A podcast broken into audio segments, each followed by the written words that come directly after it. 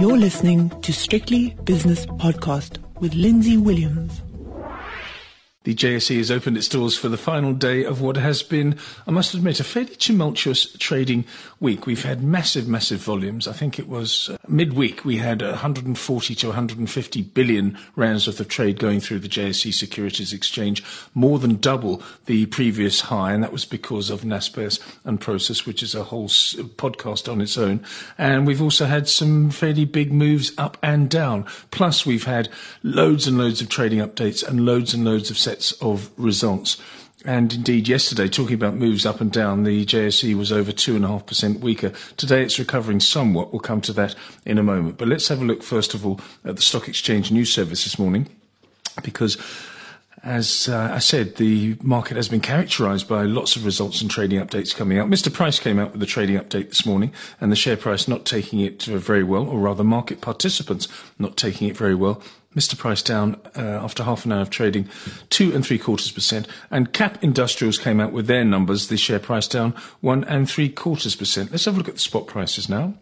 The spot prices look like this. The dollar rand is, oh goodness me, 1536. That's been another feature of the week. The rand another 2.8% weaker. This is getting a little bit serious now. The perfect storm, of course, with commodity prices coming down and the dollar going up. So the rand understandably under huge pressure, but it's really taking it on the chin. Against the British pound, the rand is 20.92. Against the euro, it's 17.95.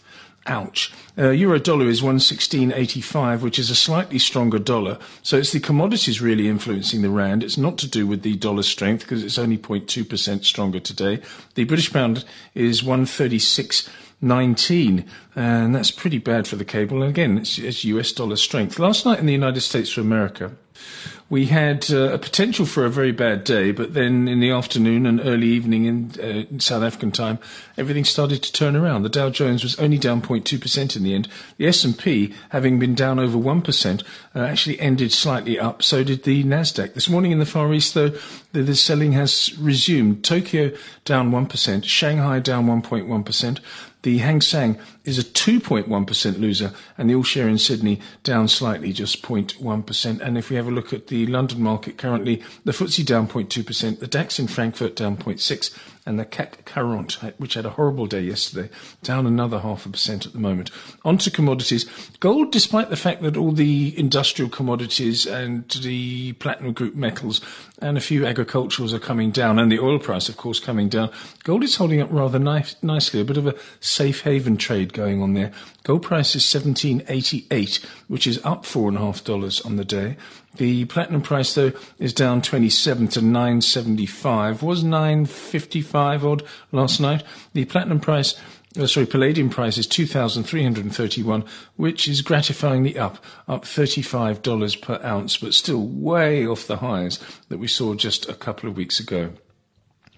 The US 10 year bond yield is currently 1.23%. The South African 10 year bond yield is currently 8.985.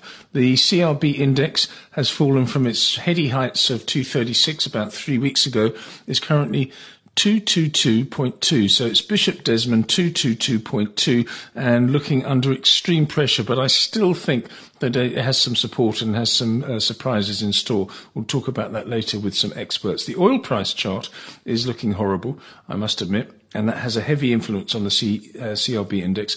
Uh, West Texas crude is up 0.4%, though, at $63.93, and Brent crude oil is down very slightly, just 3 cents per barrel, currently trading at $66.42. Okay, let's have a look at some of the movers on the JSE after a short time of trading, uh, notably around about 35 minutes.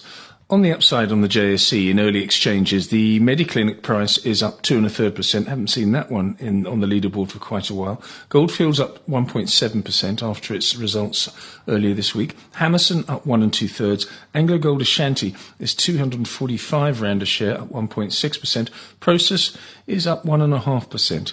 On the downside, Montauk Renewables down nearly 4%. Mr. Price after its trading update down just over 3.5%. Karoo down 3.2%. Bidcorp is a 2% loser and South 32 after its results this week is a 1.9% downer. Okay, let's have a look at the two major indexes. As I said, the All Share and the All Share Top 40 index got absolutely clattered yesterday, but they've regained their composure today because the All Share index is 66,465, up half a percent, and the Top 40 is up 0.6% to 60,215. I'll be back with the five o'clock shadow later on with myself and Nick Kunzer. And watch out for the weekly wrap around about uh, late lunchtime today with myself, Bronwyn Nielsen, Kevin Lings from Stanlib, and also Wayne McCurrie from FNB Wealth and Investment.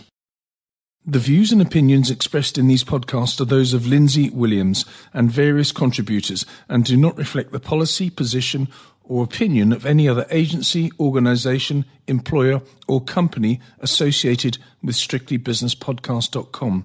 Assumptions made on the analyses are not reflective of the position of any other entity other than the speaker or the author. And since we are critically thinking human beings, these views are always subject to change, revision, and rethinking at any time. Please do not hold us to them in perpetuity.